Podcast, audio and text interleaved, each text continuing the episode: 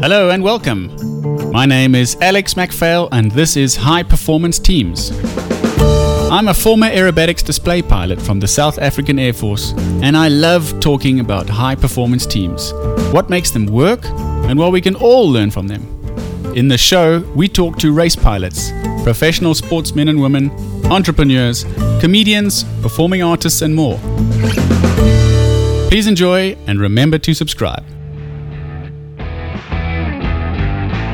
Paddy Upton is my guest today a extremely successful coach, specifically a mental coach. He also has a great book out called The Barefoot Coach. He's been involved in coaching for decades now. Involved in the South African cricket team as the fitness coach under Bob Woolmer and Hansie Cronje at the time.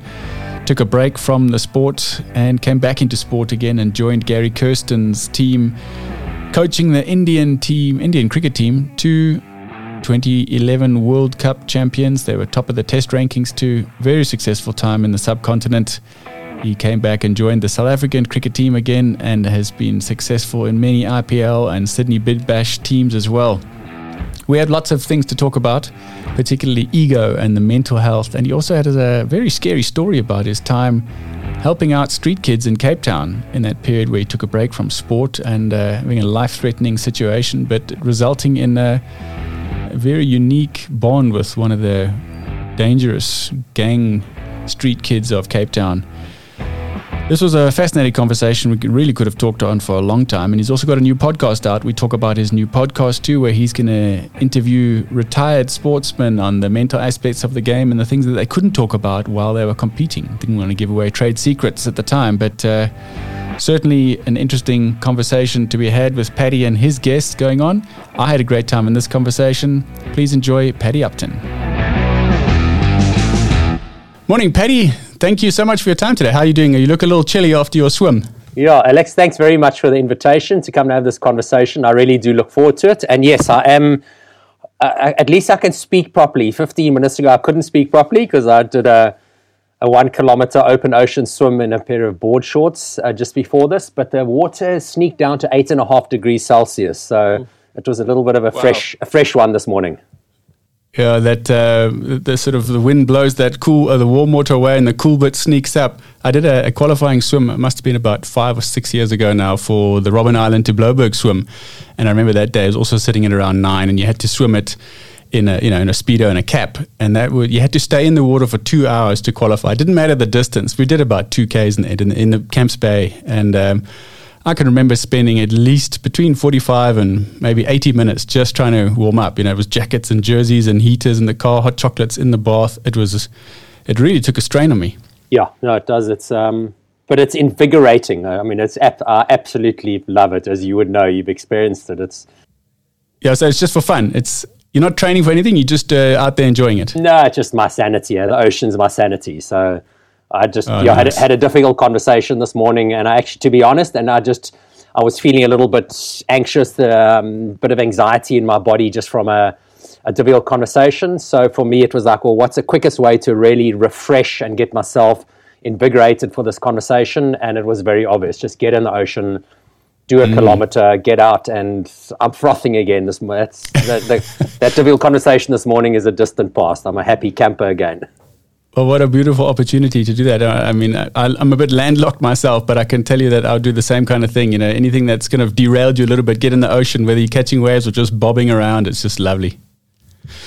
Well, we're going to get into this a little bit more detail, but I want to just set the scene a little bit. I want to, um, I mean, there's lots to talk about. Uh, let me just first uh, tell me what sort of, uh, tell you what kicked off why we're having this conversation today. And um, and then I want to just backtrack a little bit, and then we can move forward in a bit of a chronological order. So, firstly, you you've obviously done great work with Gary Kirsten over the years, and your name has been recommended to me from various different sources. And um, I had an opportunity to reach out recently over some of the things you'd been posting on uh, on LinkedIn, particularly where I noticed it about mental health of athletes in these bio bubbles, and that's really the bit that really got my attention. And I thought, okay, good. This is something specific I want to know. Uh, so yeah, I mean, uh, before we, we dive into that part, let's just rewind the time a little bit. I know as a as a youth, as a sort of sixteen year old, everyone's got these ideas in life and impressionable. What was the things that was catching your attention? You were obviously quite a skilled athlete yourself by then. Were you already sort of guessing being a professional athlete, or you know, what what was it that you saw in the world and made you think that this is what I'm going after?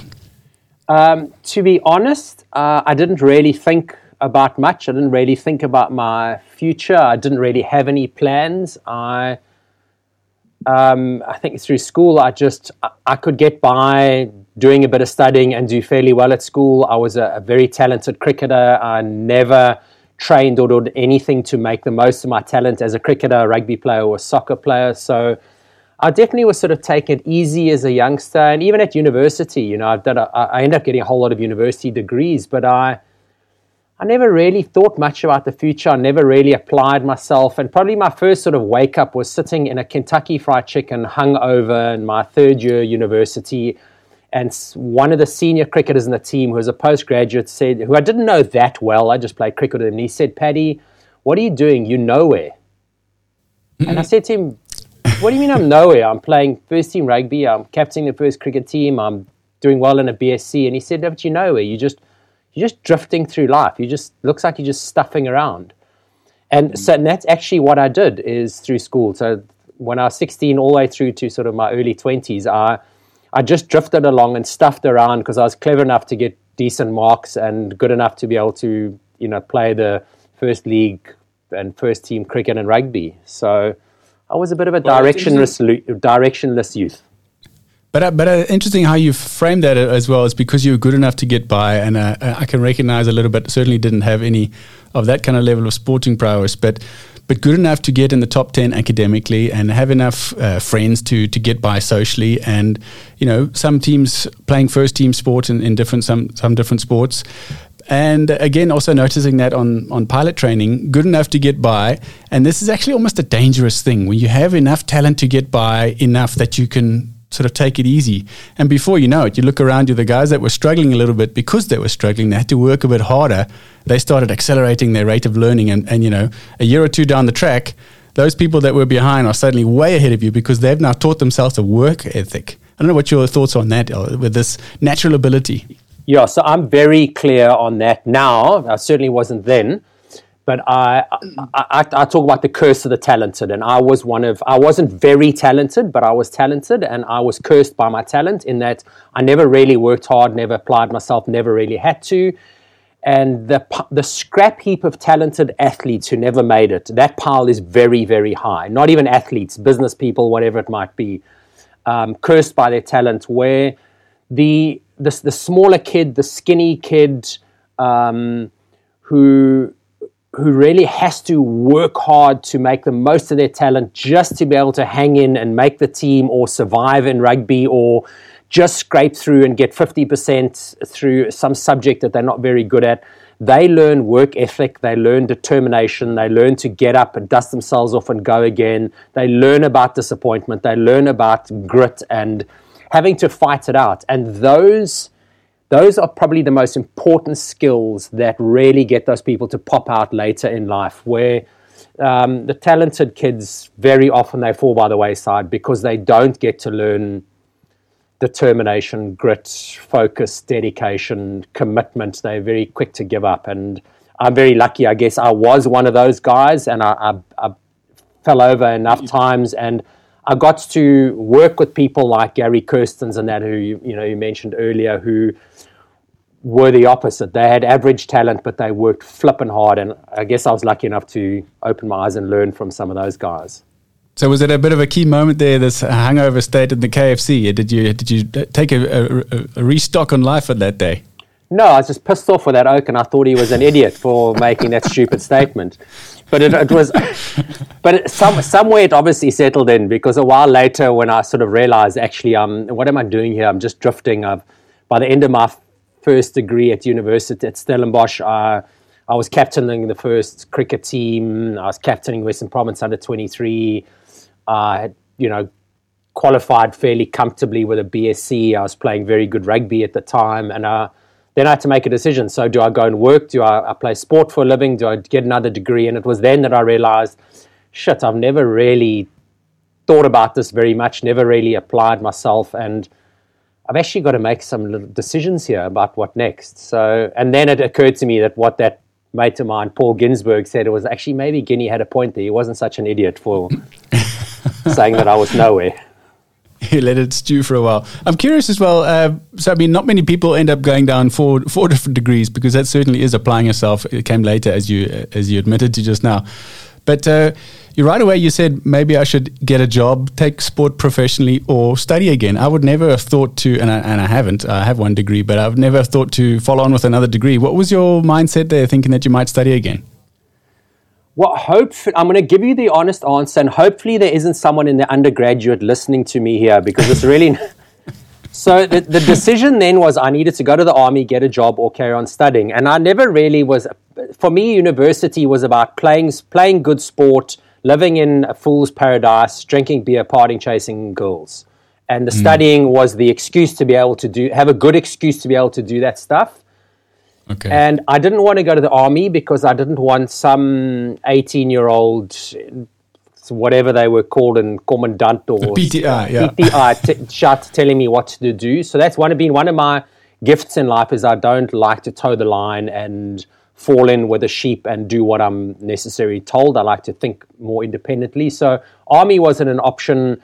I didn't feel I was ready to go to work, and I thought, well, I got offered a nice bursary to go to University of Port Elizabeth um, they had a great cricket team at the time. They had a very good first rugby team. I was going to do an honors, and th- and they were going to pay for me. So actually, the reason I carried on studying was I didn't want to go to the army. I wasn't ready to work, so I, I figured let's get a, a, free year in Fool's Paradise, which I called university, uh, and play some good sport and you know do a bit of work. And it was only then during my my honors degree that I started sort of thinking about maybe this stuff that I'm studying is actually quite interesting because I, I, don't think undergraduates for too many people is too interesting. The lifestyle is, but yeah. I'm not sure that the studies are. Well, certainly it wasn't sure, for okay. me. Well, that makes sense. Your answer really uh, sums it up nicely. Uh, okay, so you go off to to study your next your honors degree in Port Elizabeth and have another great time. And uh, um, by the way, I'm I'm really enjoying the book. Uh, Barefoot Coach is wonderful. I'm about three quarters of the way through. And uh, you know, some of the the, the points that uh, that come out there is you talk about so this transition just shortly thereafter where you, you joined the, as a fitness coach of the, the cricket team in the early 90s the south african cricket team it is. And uh, you realize this is a beautiful life free oakleys and nikes and clothes and travel and you know best seats in the house and being free restaurants and all that all the trappings that go with it which is beautiful. And, it, and it's not an easy thing to turn your back on. So maybe you can just summarize your, your sort of experience in the team for that. I don't want to spend too long on this point, but but where you realized all these good things and having a great time wasn't actually fulfilling you. Yeah, so that was probably the the one of the most significant turning points for me in my life was. You know, I, I was at the time busy studying a master's degree. Um, I, I, shelved those studies for a bit. Got this job as the first fitness trainer in world cricket, um, training the Proteas under Bob Woolmer, Hansie Cronje. Spent four years on the road, I must have been, I don't know, in my mid 20s at the time, well paid, um, three, four months holiday a year, as you said, the, all the free, the living the life that of a professional athlete, although I was in the wings, I wasn't actually on the field. And it was somewhere towards the end of that tenure that literally, when I stepped back and I looked at my life, everything that someone in their mid 20s could possibly want, I had.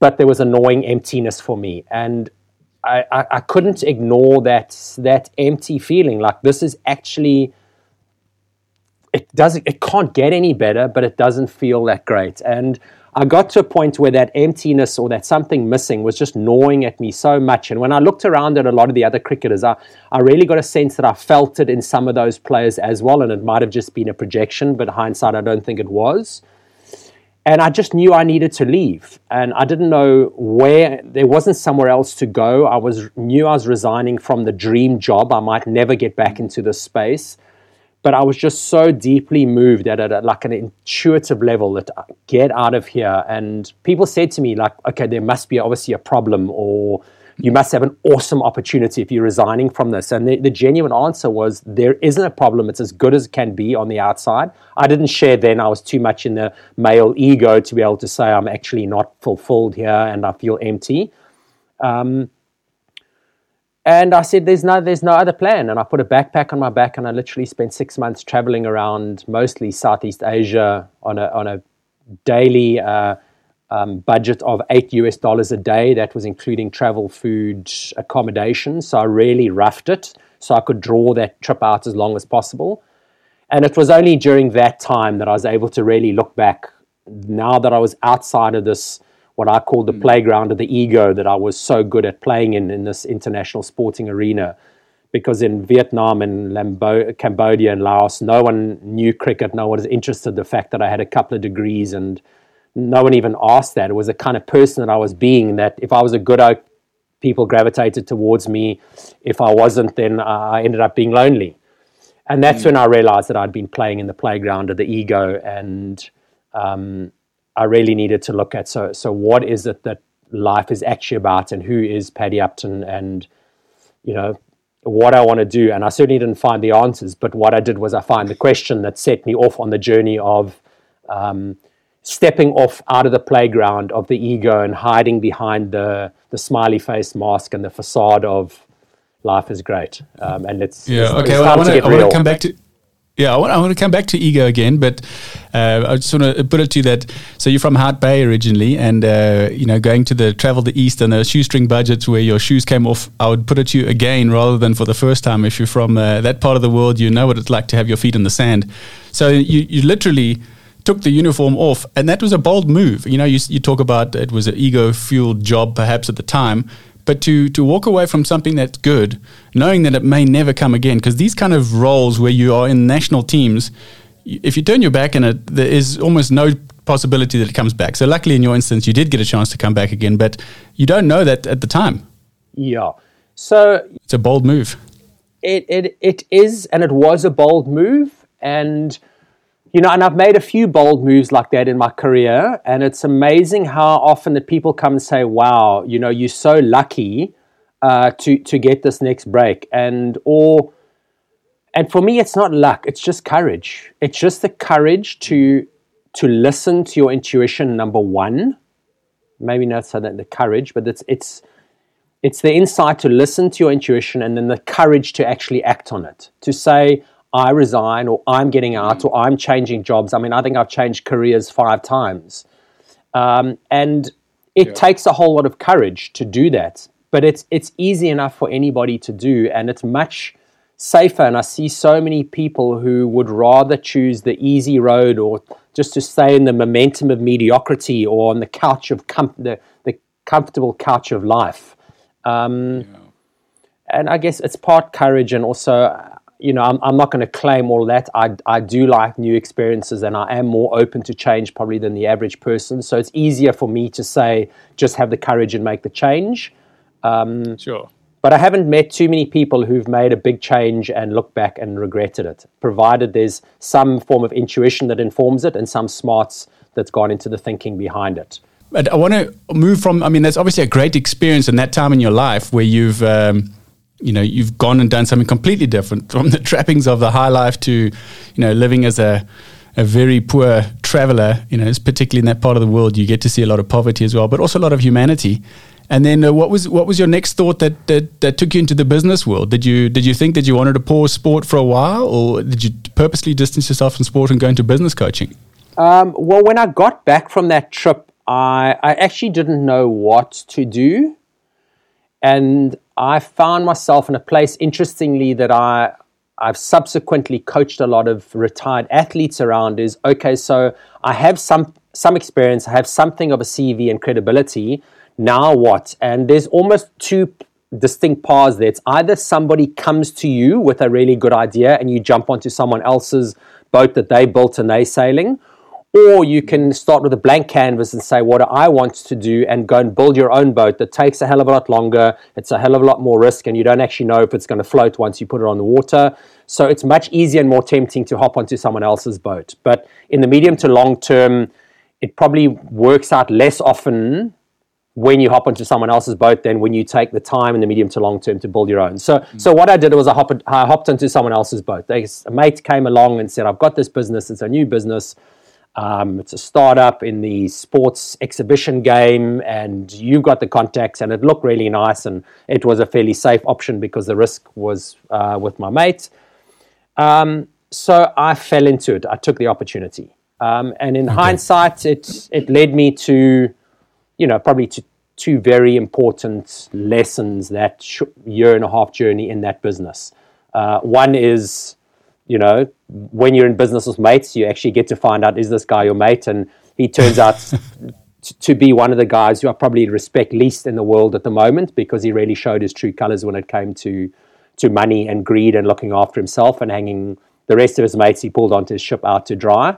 He reminds me of that cap that captain of what was the captain of that Greek vessel that crashed off. Uh, the Oceanos. Uh, yeah, the Oceanos, and the captain jumped off first. Well, he, he, my mate was that guy. He jumped off and he left his mates to sink. So, but at, at the same time, as that business was slowly sinking, it was based in town. I started hanging around in town. I met the street kids and people who were working with street kids. Oh, okay. So was that the street kids before you went to the UK? Ah, because I wanted to talk about this. Okay, good. so that so that was at the same time, and I just I got to meet them. I started playing soccer. I started spending more and more time on the streets uh, during the daytime, and I got to understand the streets at the daytime by these you know the real hardened street children and youth. And then when we'd go partying there at night, I actually on the weekends my mates would go into the clubs, and I found it more interesting to go around the corner and hang out with these guys, and they started showing me the real underbelly of Cape Town. And that mm. just naturally progressed into me spending two years literally working full time on the streets of Cape Town with street kids. And it, you know, a lot of people said, like, you've gone from the high life of this cricketing world now to the, the, the proper lowest of low life. yeah. And like a lot of people say, like, what what changed? Like, did you have a religious experience or this epiphany? And it was actually no. Uh, it definitely wasn't a religious experience. Uh, I don't like kids a, a, whole lot, to be honest.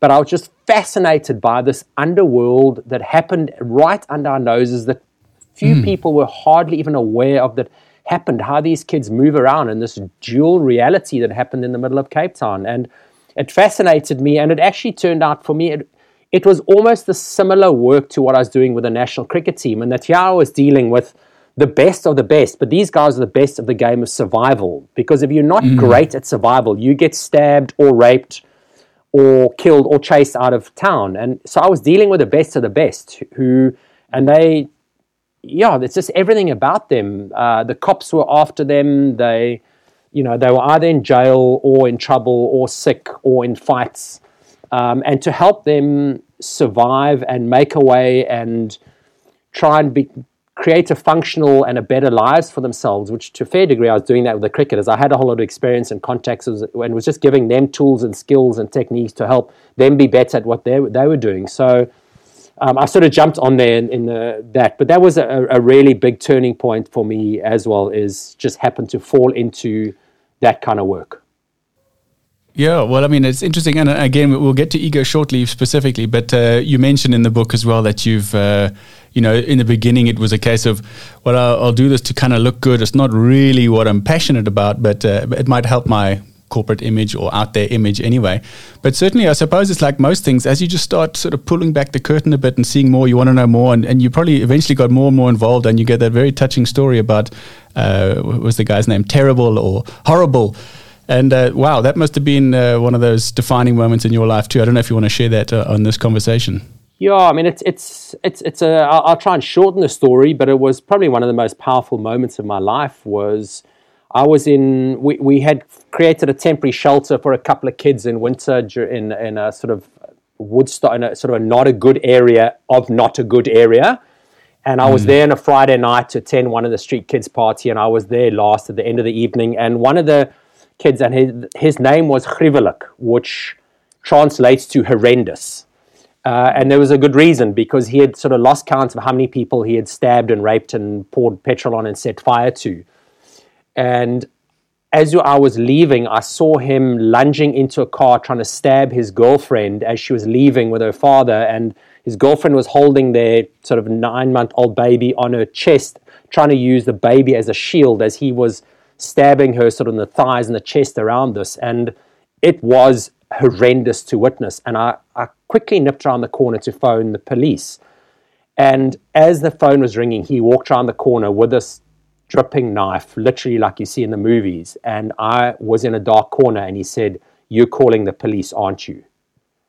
And I just went white and I went cold. And he said something to the fact that you know who I am.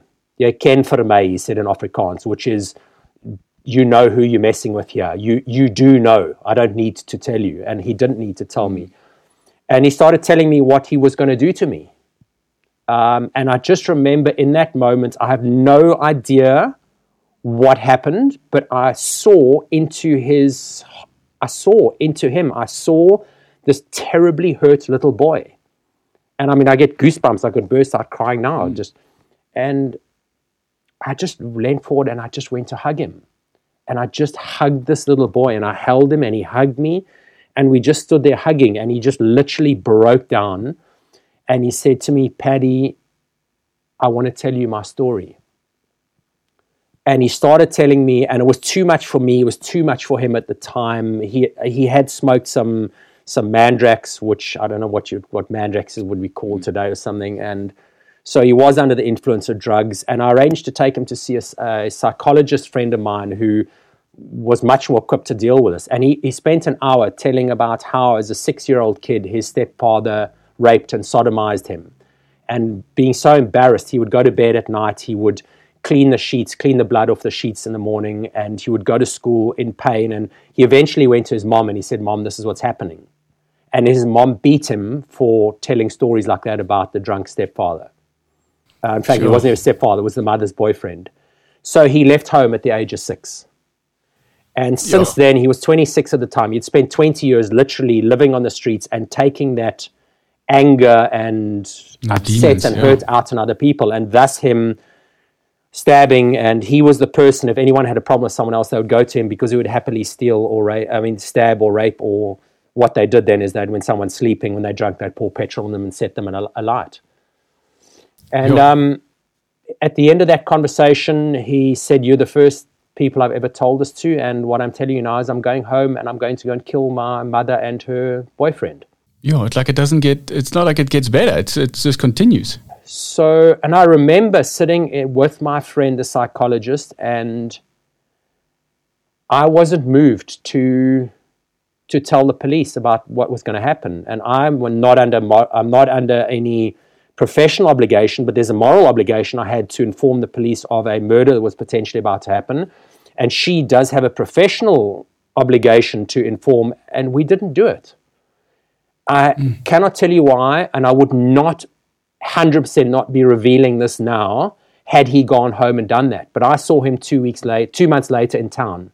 And he came running up to me and he gave me this hug, and his eyes were clear. I'd never seen his, his eyes white. They were always yellow. The whites of his eyes were always yellow and red from all the drugs he did.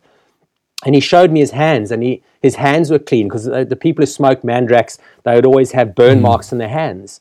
And he said, I haven't touched alcohol. And he said, I want to tell you, I went home to kill my parents. But when I walked in there, I had just absolute forgiveness for them, and I forgave them. And I go home now regularly, and I see them and he had stopped drugs. Sure. And he said, and I've stopped. Uh, peop- I don't let people call me gruwelijk or what's translated to horrendous. I, I asked them to call me by my, my birth name now. So, wow. and I would not have told the story, the second half of the story, had that outcome not not transpired. So, wow, Paddy. I mean, it's it's quite an experience. I mean, that's not a uh, by any stretch of the imagination. People don't get those kind of experiences. Firstly, that uh, you were confronted in that corner, and secondly, that it resulted in what it did yeah, I. I mean, wow. Yeah, I, I, to this day, I I do not have an explanation for what happened in those moments. It's. And is this the sort of late nineties, early two thousands? Yeah, yeah, early two thousands. And when last did you hear from this uh, this person? Um, did you ever see him around? Yeah, or? I would see him from time to time, not for quite a while now. Um, you know, I moved off the streets and stopped doing that work, and it's um, I wouldn't have seen him for 10 years now, but I would see him every okay. couple of months for 10 years after that. And Wow. Yeah. Okay. Well, it's quite a quite a life changing. I mean, there's definitely something in your makeup, uh, being approachable, being uh, the person that can, you know, just be there for a person. You mentioned another story about the New Zealand batsman as well, who who had a tough time, and even though they were the opposition, you were there for them and just had a little conversation in the hotel lobby. So, I mean, those kind of uh, attributes of yourself as a coach, whether it's business or sport, that was obviously becoming a defining feature. Had you noticed it and recognized it in yourself by then? Because sometimes we don't see it in ourselves. Um, I, I, probably hadn't defined it, but I, I, always loved captaining teams that I played in.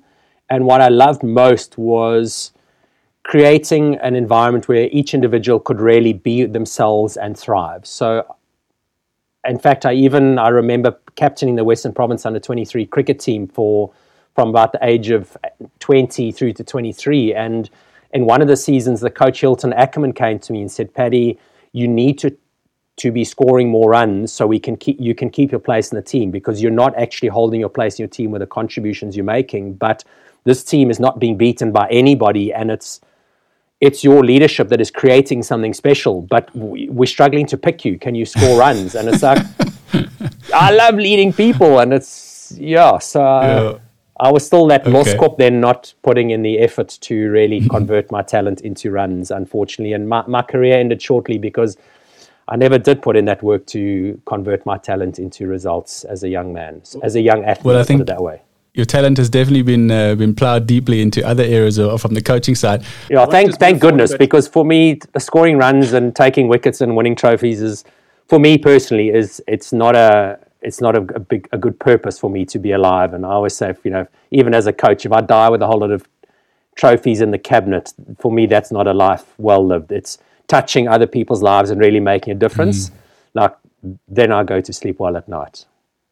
okay, I don't want to um, to gloss over too much because obviously being part of the team with Gary Kirsten and coaching India to their you know various successes, but culminating in the World Cup win 2011. Uh, I just want to mention one or two points there, and I want to move on to our, our mental conversation and ego, etc. But uh, I love that that uh, time where you said you'd been there for a couple of months, and you you know you you want to share your worth in the team, and you're always giving your input. And uh, MS Dhoni comes to you and says, "Don't feel you always have to have to say something." Tell me, tell me about that experience. Yeah, sure. So, I mean, when Gazza and I joined the team, I mean, Gary had never coached a team in his life. I was in a role that didn't exist. We were effectively two novices, and but we had some very clear philosophies on what we believed needed to happen and how coaching needed to unfold. And we had the ingredients in the team to harness the intelligence that sat within the team. Really, was our approach, as opposed to being the all-knowing experts coming in and imposing our knowledge on others, which you know, is the antithesis of both Gary and my coaching philosophy.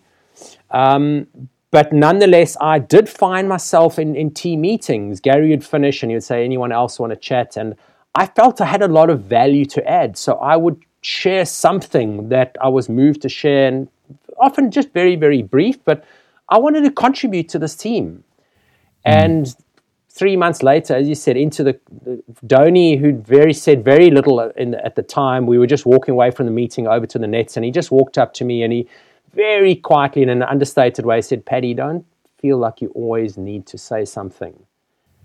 and that was flipping like Subtle. an arrow straight through my ego. It's like, no, you mean I'm being that oak who's speaking for the sake of speaking, so I can tick the box to be seen to be that oak who's actually doing his job, which I just it's it's one of my pet hates when you have coaches, particularly sports coaches, who do stuff because it ticks the box because it makes them appear to be doing their job, which is there's nothing worse than as I said earlier, I'm not a fall in line with the rest of the sheep guy. I hate doing tick the box stuff for the sake of doing things.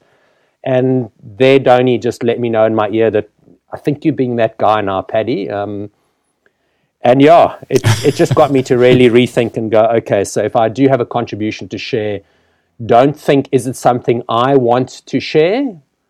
Pay attention to the environment, and the environment will let you know and will move you to share something if you're paying attention.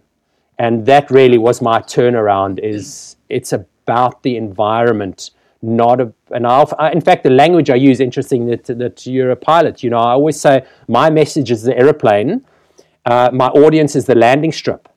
And what's most important is understanding the landing strip and how to put, when to put my message down and how to put my message down. Because it's about landing my message. And I have to be pay yes. attention to the strip, not my plane, because that's always flying. I've always got ideas. Yeah. And also land at the right strip.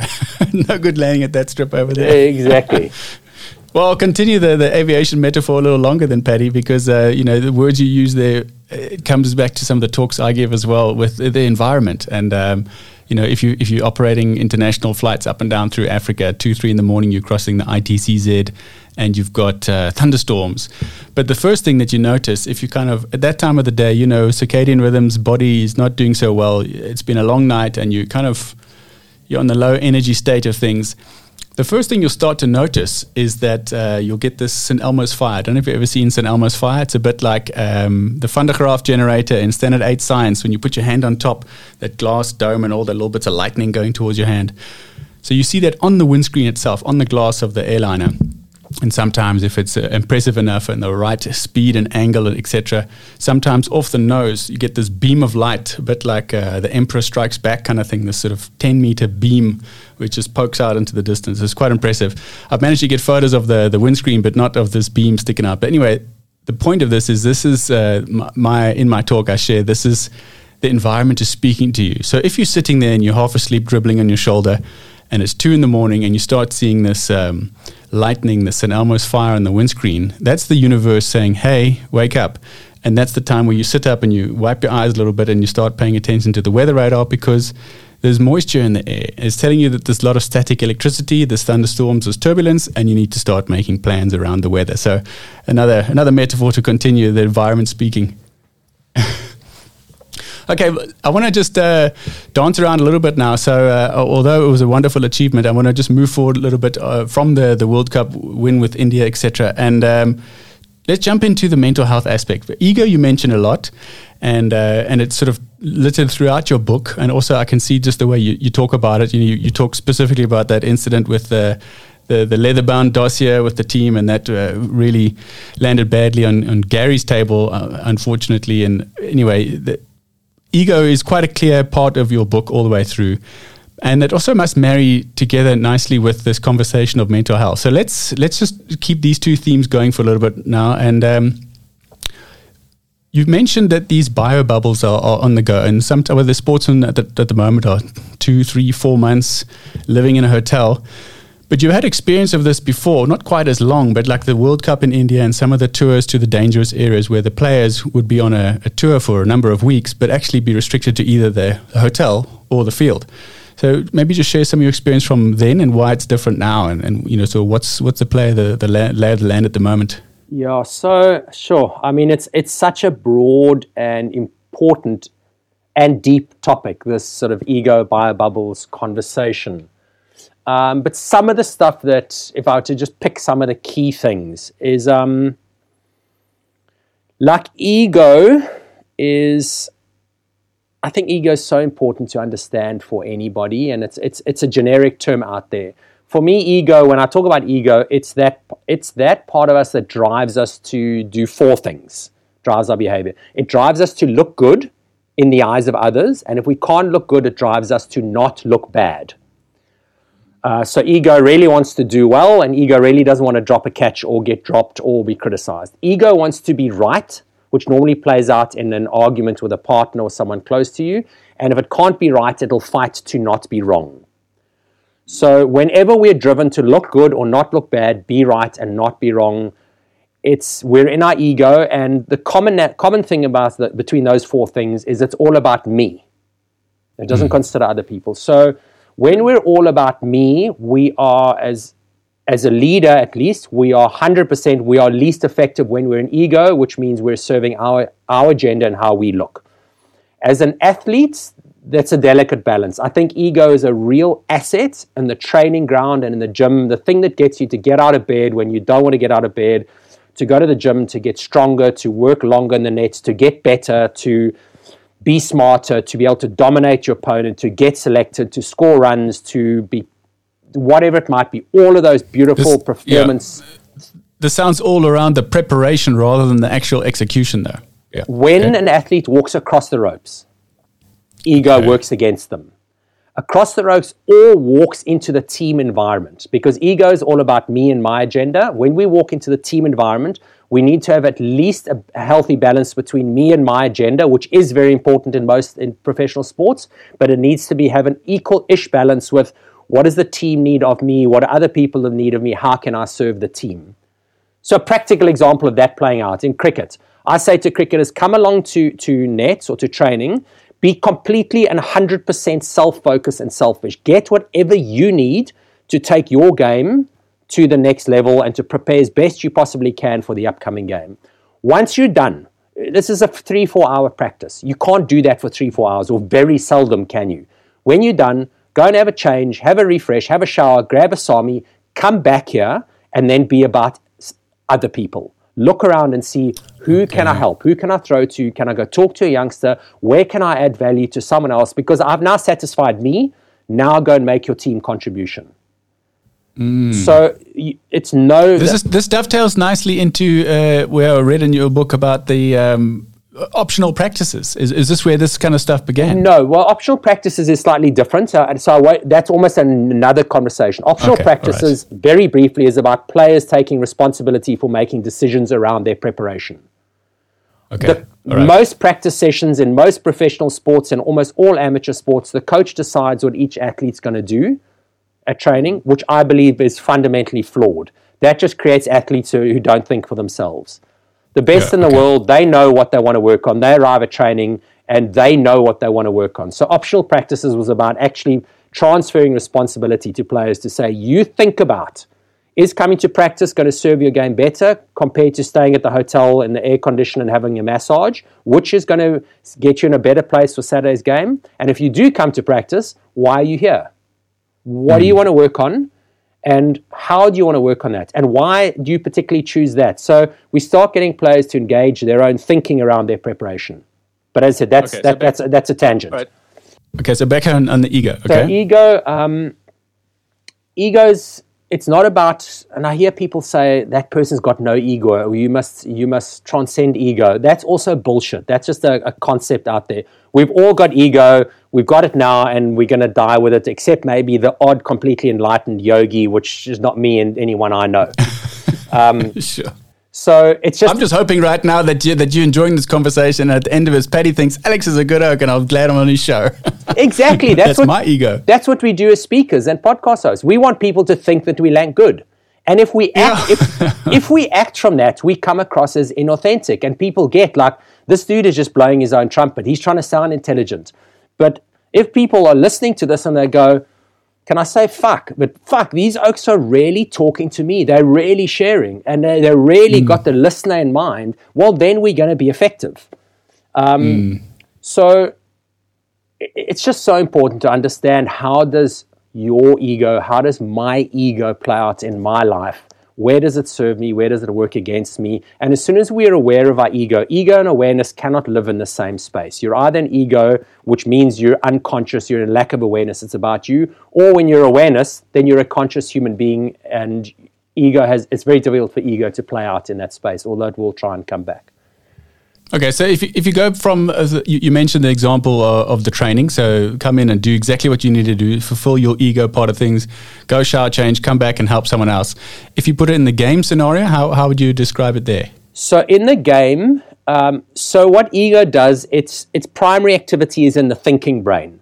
Ego is constantly okay. going back into the past to create its identity so it's attached to things that have happened in the past, whether it was good to give us good confidence or whether bad things happened. Ego still, even someone who's in victim mode or feel sorry for myself mode, they're attached to a thing in the past. That's ego.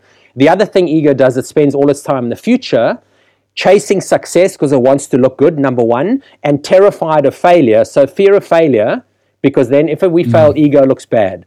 So ego is all about, as I said, looking good, not looking bad, which mm-hmm. is all about succeeding in the future, look good, not failing in the future, look bad.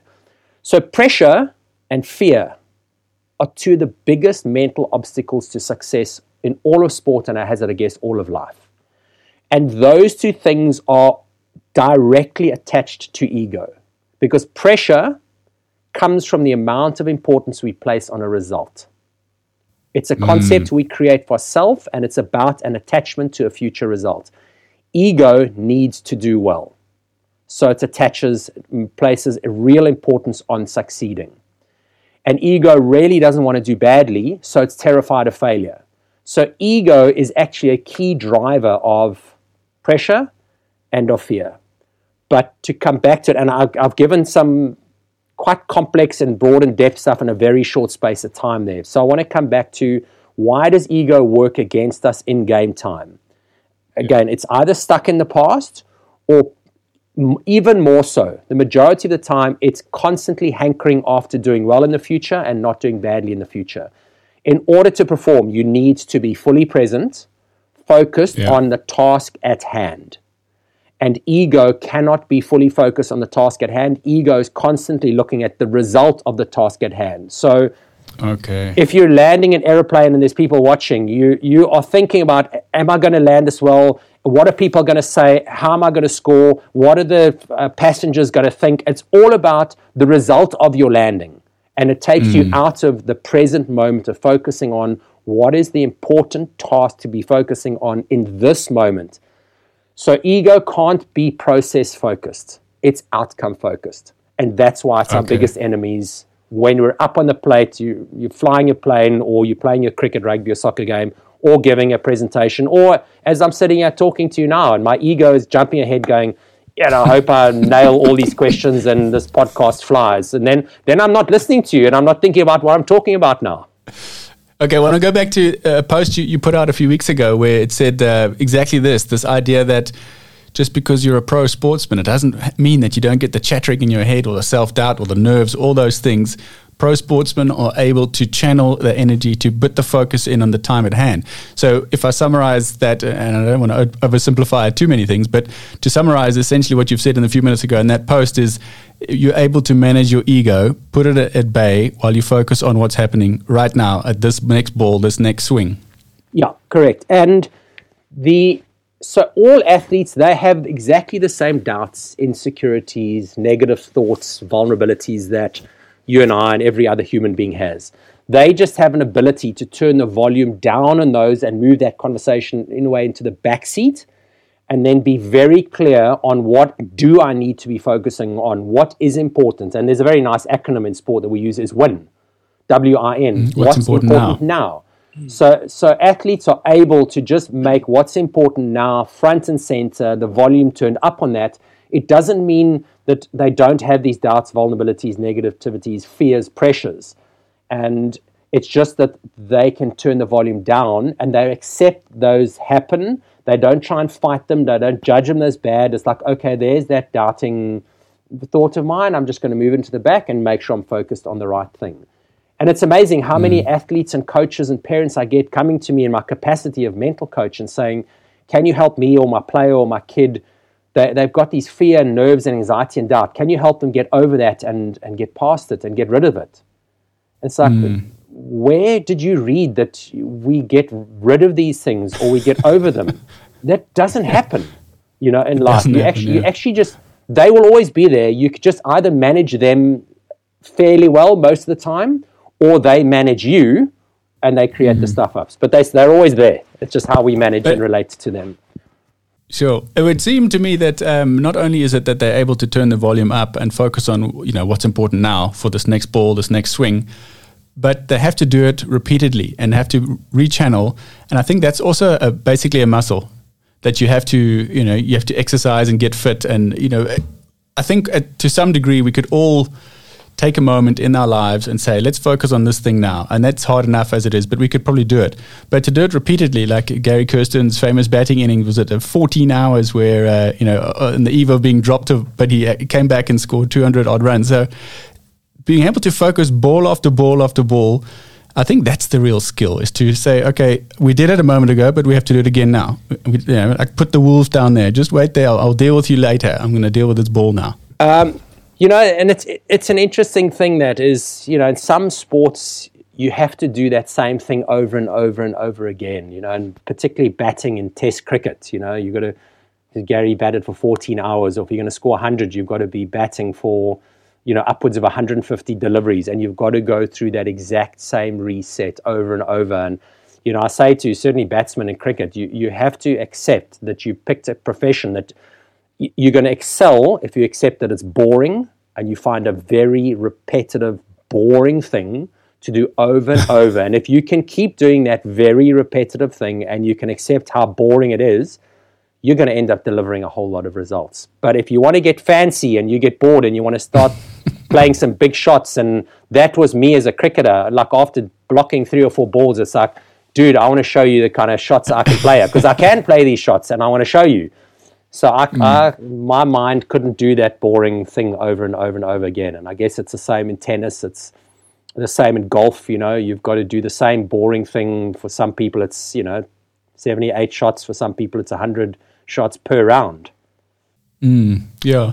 Okay. Now let, us bring it back into the sort of the bio bubbles and and professional athletes now living in these hotel rooms for weeks and weeks and months at a, at a time. what, what is your uh, what, what's the latest? Uh, you you've been quite vocal recently, saying that people aren't paying much attention to it.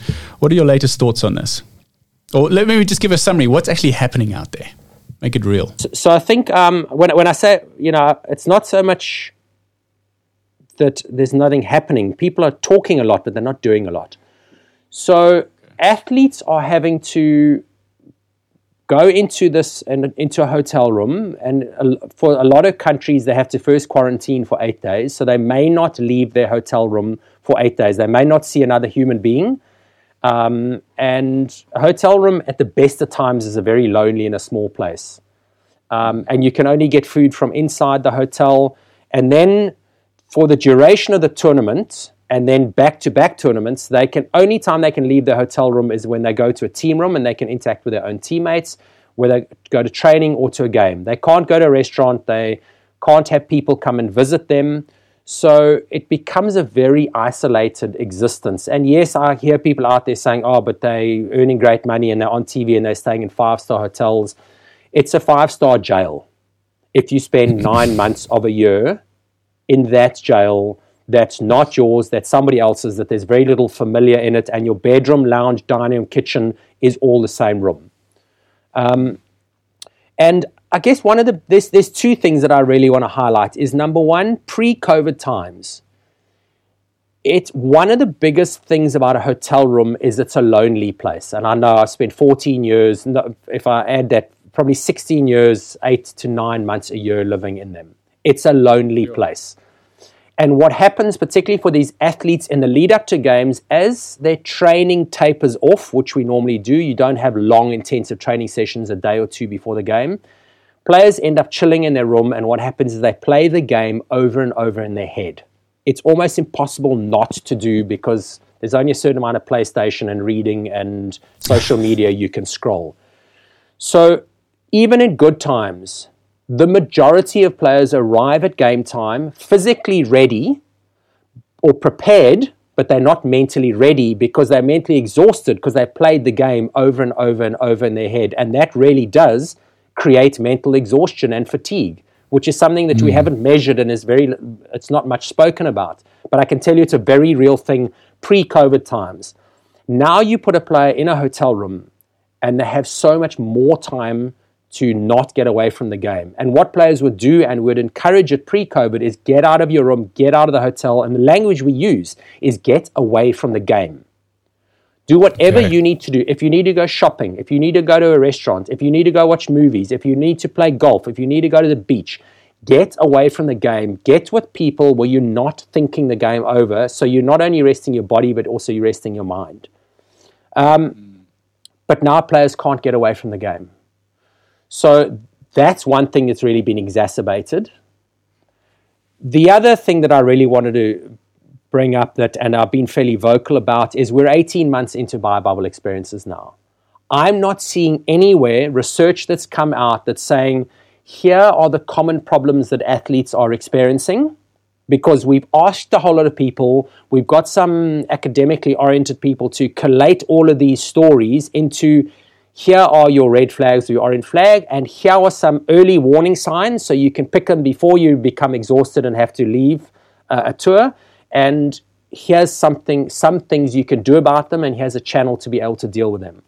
I mean, we're 18 months into this, and people have produced vaccines and yeah. booster shots, but they haven't produced a simple document, sport, to say, here are the most common things that you athletes can experience in biobubbles. I know the Springbok rugby team was one of the last professional teams in the world to go into a biobubble experience. They went into a biobubble for the first time in June or July this year. Literally 15 months after all other teams had been through it. It just turned out that way. Yeah. My sources from the inside suggest that they did very little to prepare players to say these are the things you can expect. And as I said, it's mm. still hmm. not happening. And I've, yeah. Well, on a very small scale, I, um, you know, last year during the the height of uh, masks and all those kind of repatriation flights, so South African Airways had slowed down, but there was still some flying happening, and I did a couple of flights.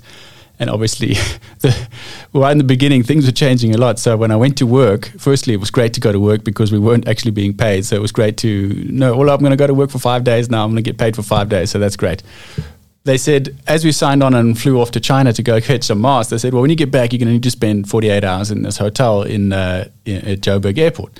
So I said, okay, no problem. And by the time we landed back, we were kind of ushered in this through the police taking us through the airport and beautiful hotel, Intercontinental. And as you say, five star um, jails. This was a four star, but it was one of the nicest hotels I'd been in.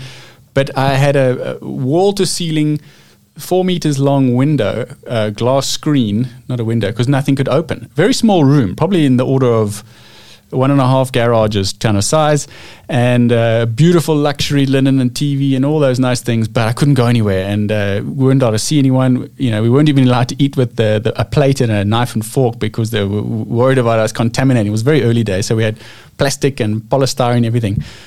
But this experience of being in this hotel beautiful as it was, and you can't do much, was uh, was quite frustrating. But I can tell you that I was in a quite a strong uh, running routine at that point. We've been running around our house, you know, with a lockdown. You know, we had our, our time to run around the house as a family, and I carried on running up and down and running on the spot and getting my two kilometers in in the hotel room. Well, after two days, we didn't go home. They said, no, no, now you have to go to another site for another seven days. So it became nine days. But this was now luxury because there was a big tar car park and I could run around the car park. So luxury became running in a car park. But just this experience of being stuck somewhere and then stuck somewhere else. So we had a nine day experience. And then another trip, we, we did it again uh, at, this, at the same bigger facility.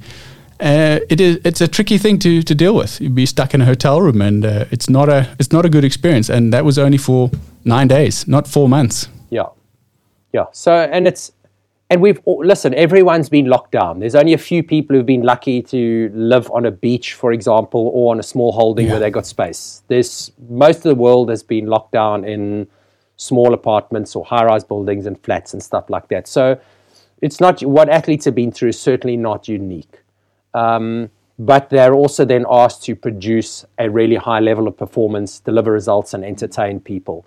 Um, and it's just for me, as I said, the, the real frustration for me because I, have coached quite a few athletes and worked with a, a couple of uh, coaches as well to help them navigate this period.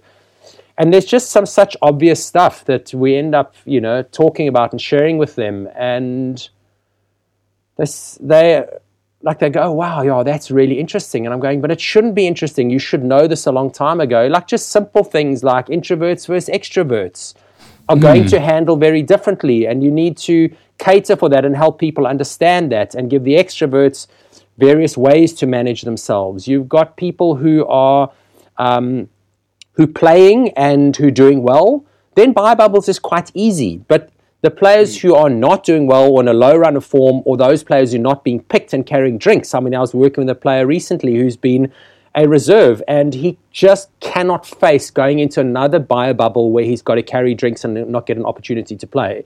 He is terrified of that, which is understandable, but is that mm. being catered for? Or I see there are a number of teams who continue to take people along who are just on the reserve bench. Um, someone who's injured. Um, you've got the, for me, the, the really important, interesting conversation is the senior player versus a junior player. A senior player, and we've got examples like, for example, Ben Stokes in cricket, who really was struggling and he had some personal issues, concerns in his, his family, which a lot of other people have as well. Um, but Ben's established enough in the England team to be able to say, I need to take a break. And when I'm ready to come back, I'll tell you. The door's always open. He knows that.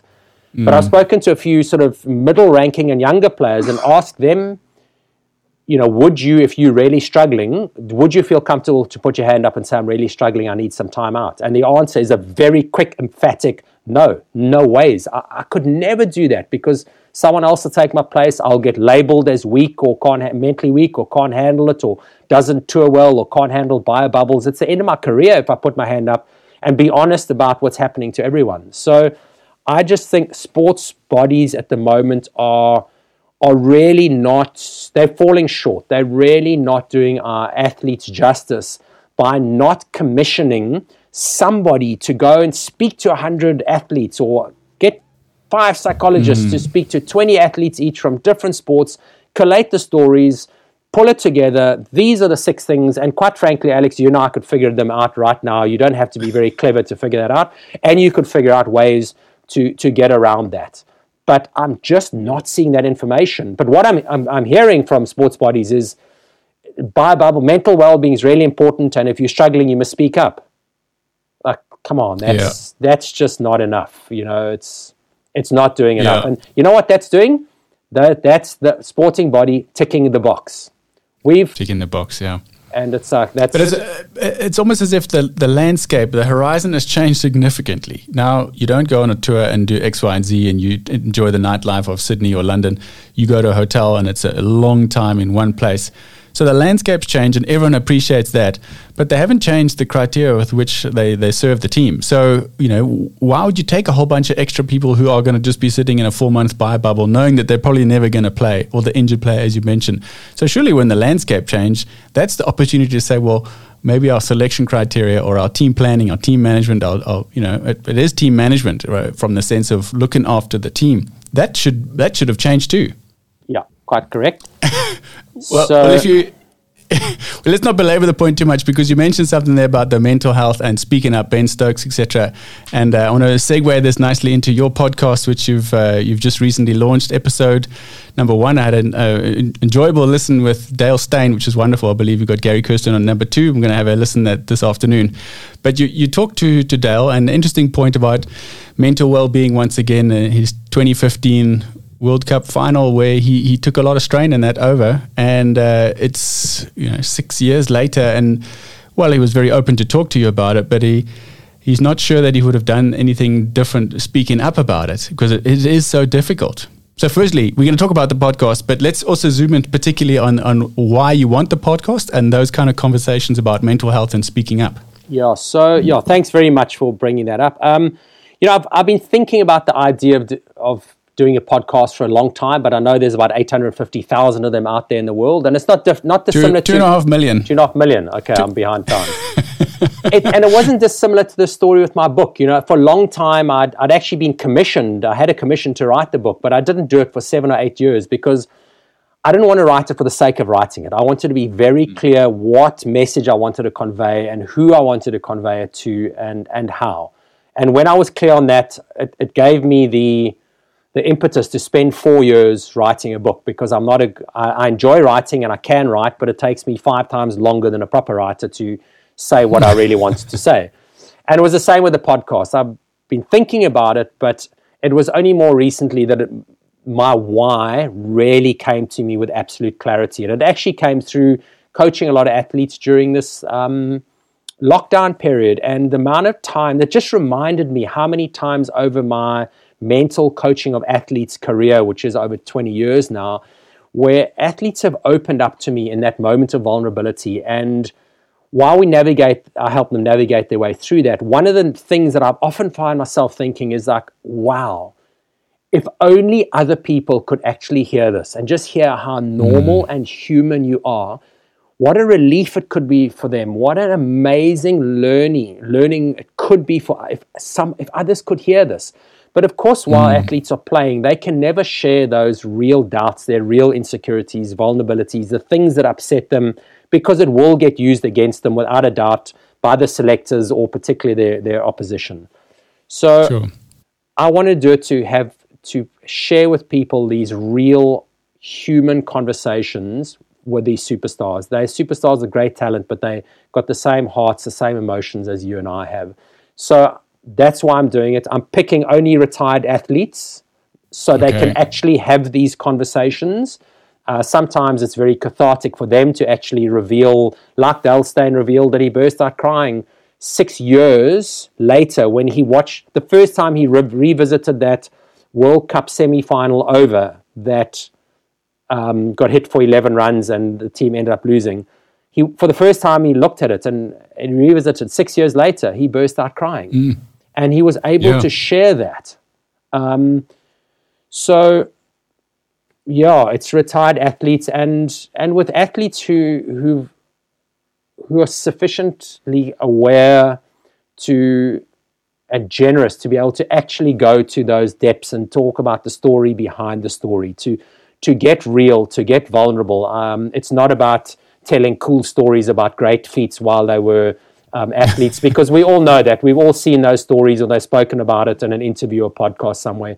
I want to get underneath the skin of who is this person and what, what really went on for you so that other people can understand you and get a piece of you that can really add value to their lives. Long story. I haven't figured well, my elevator pitch that was a bit long there.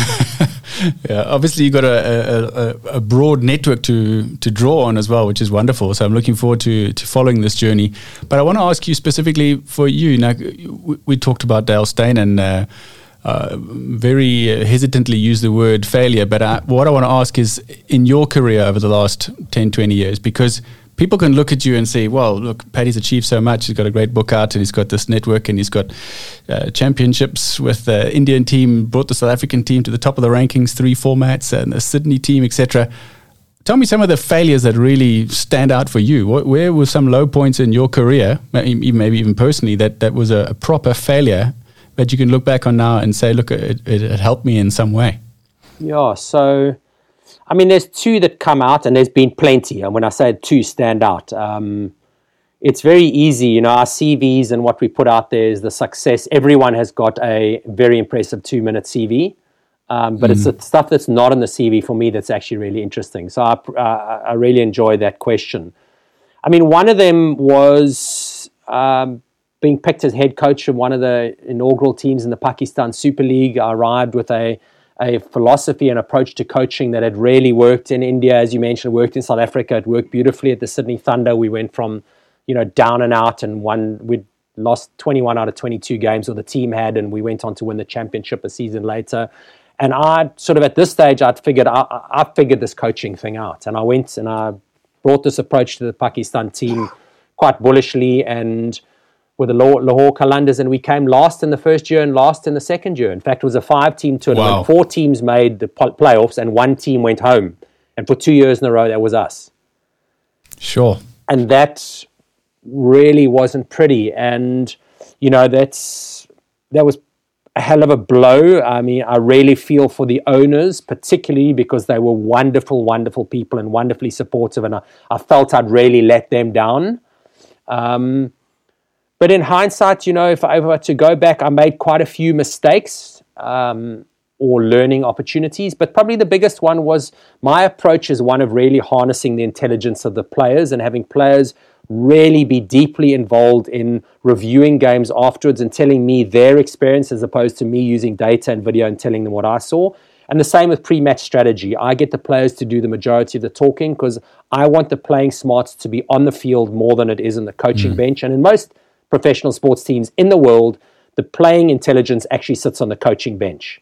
And coaches have to send instructions on with water boys, um, or you know, and now we even in rugby we have some highly intelligent water boys who run on with messages in Rassie Erasmus, or we have coaches in football and in, in schools running up and down the sideline screaming instructions, screaming instructions.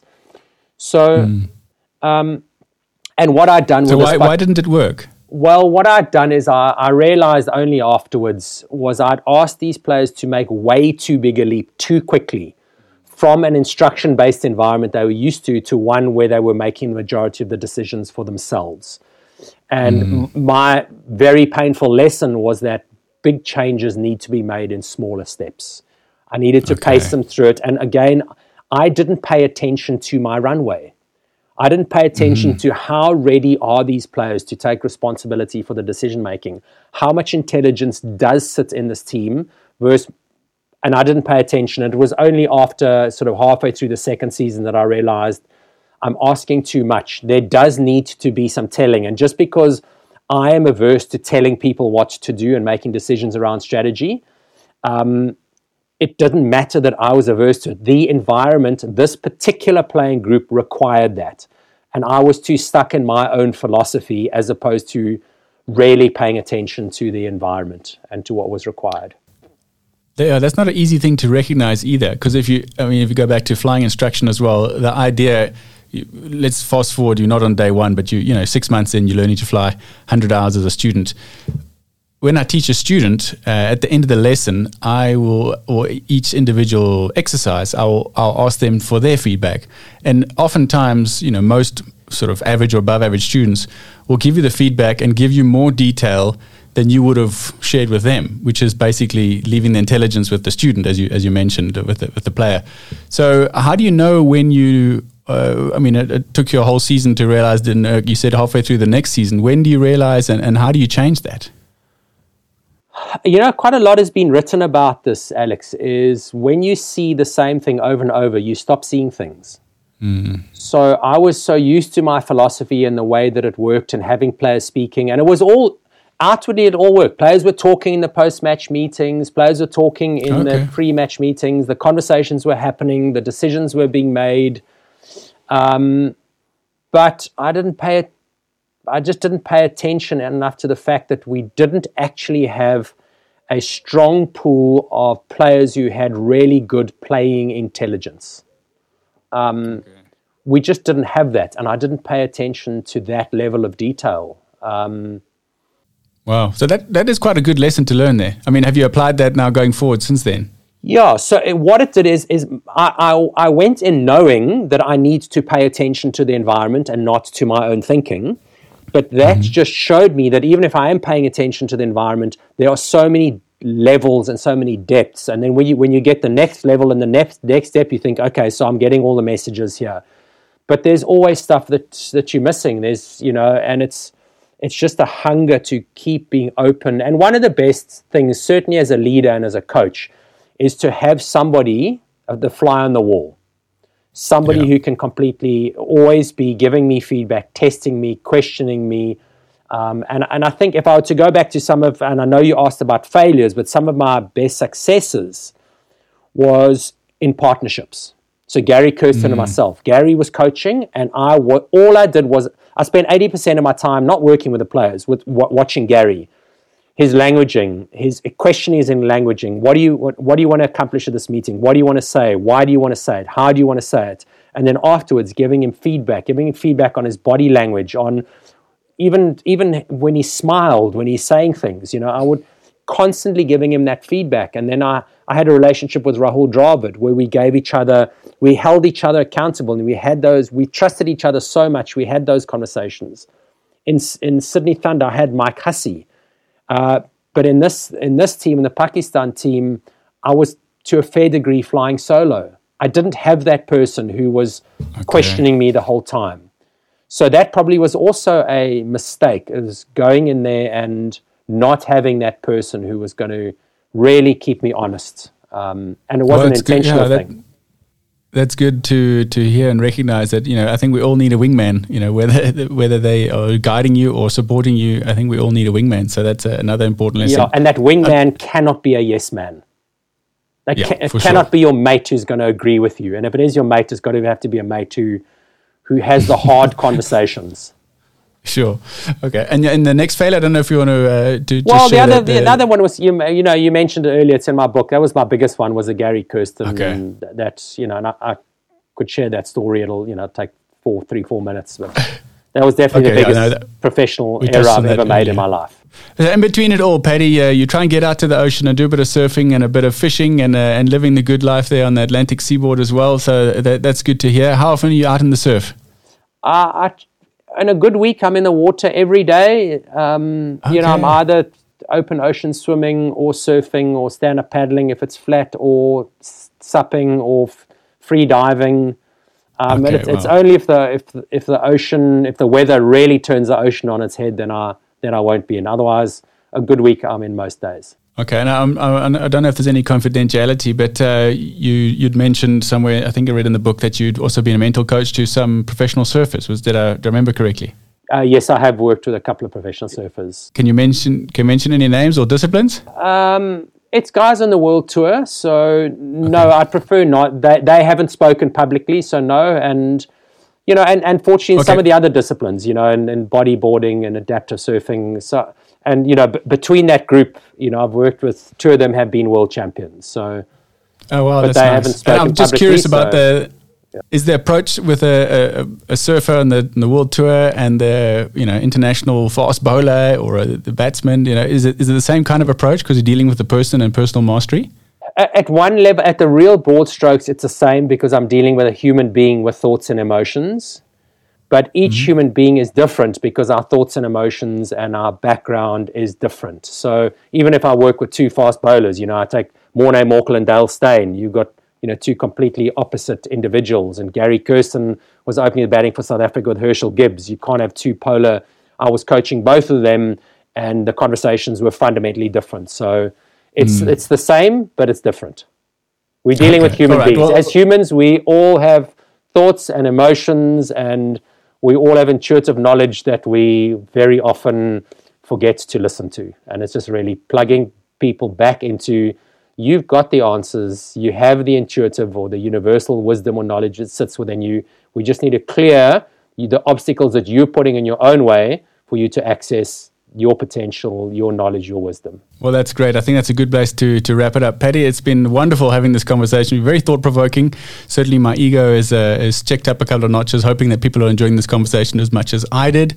Uh, I encourage everyone to reach out. Uh, just share a couple of places where people could reach out to you or follow your, your work with the new podcast and uh, Instagram, Twitter, etc. Yeah, so I'm on Instagram at Paddy Upton. Um, that's probably the best place, or LinkedIn. I post most stuff on there I think Twitter and Facebook, they've got funny algorithms that I post stuff and hardly anyone sees it. okay. And looking forward to the, the, journey with the new podcast too. So uh, thanks once again for your time, Paddy. I really appreciate awesome. it. Awesome. Thanks for the invite. Love the conversation, Alex. Thank you for listening. I'm excited to have you on this journey with us. If you've enjoyed this episode, please leave a review and remember to subscribe to the show to catch weekly episodes so that you can build your high performance team.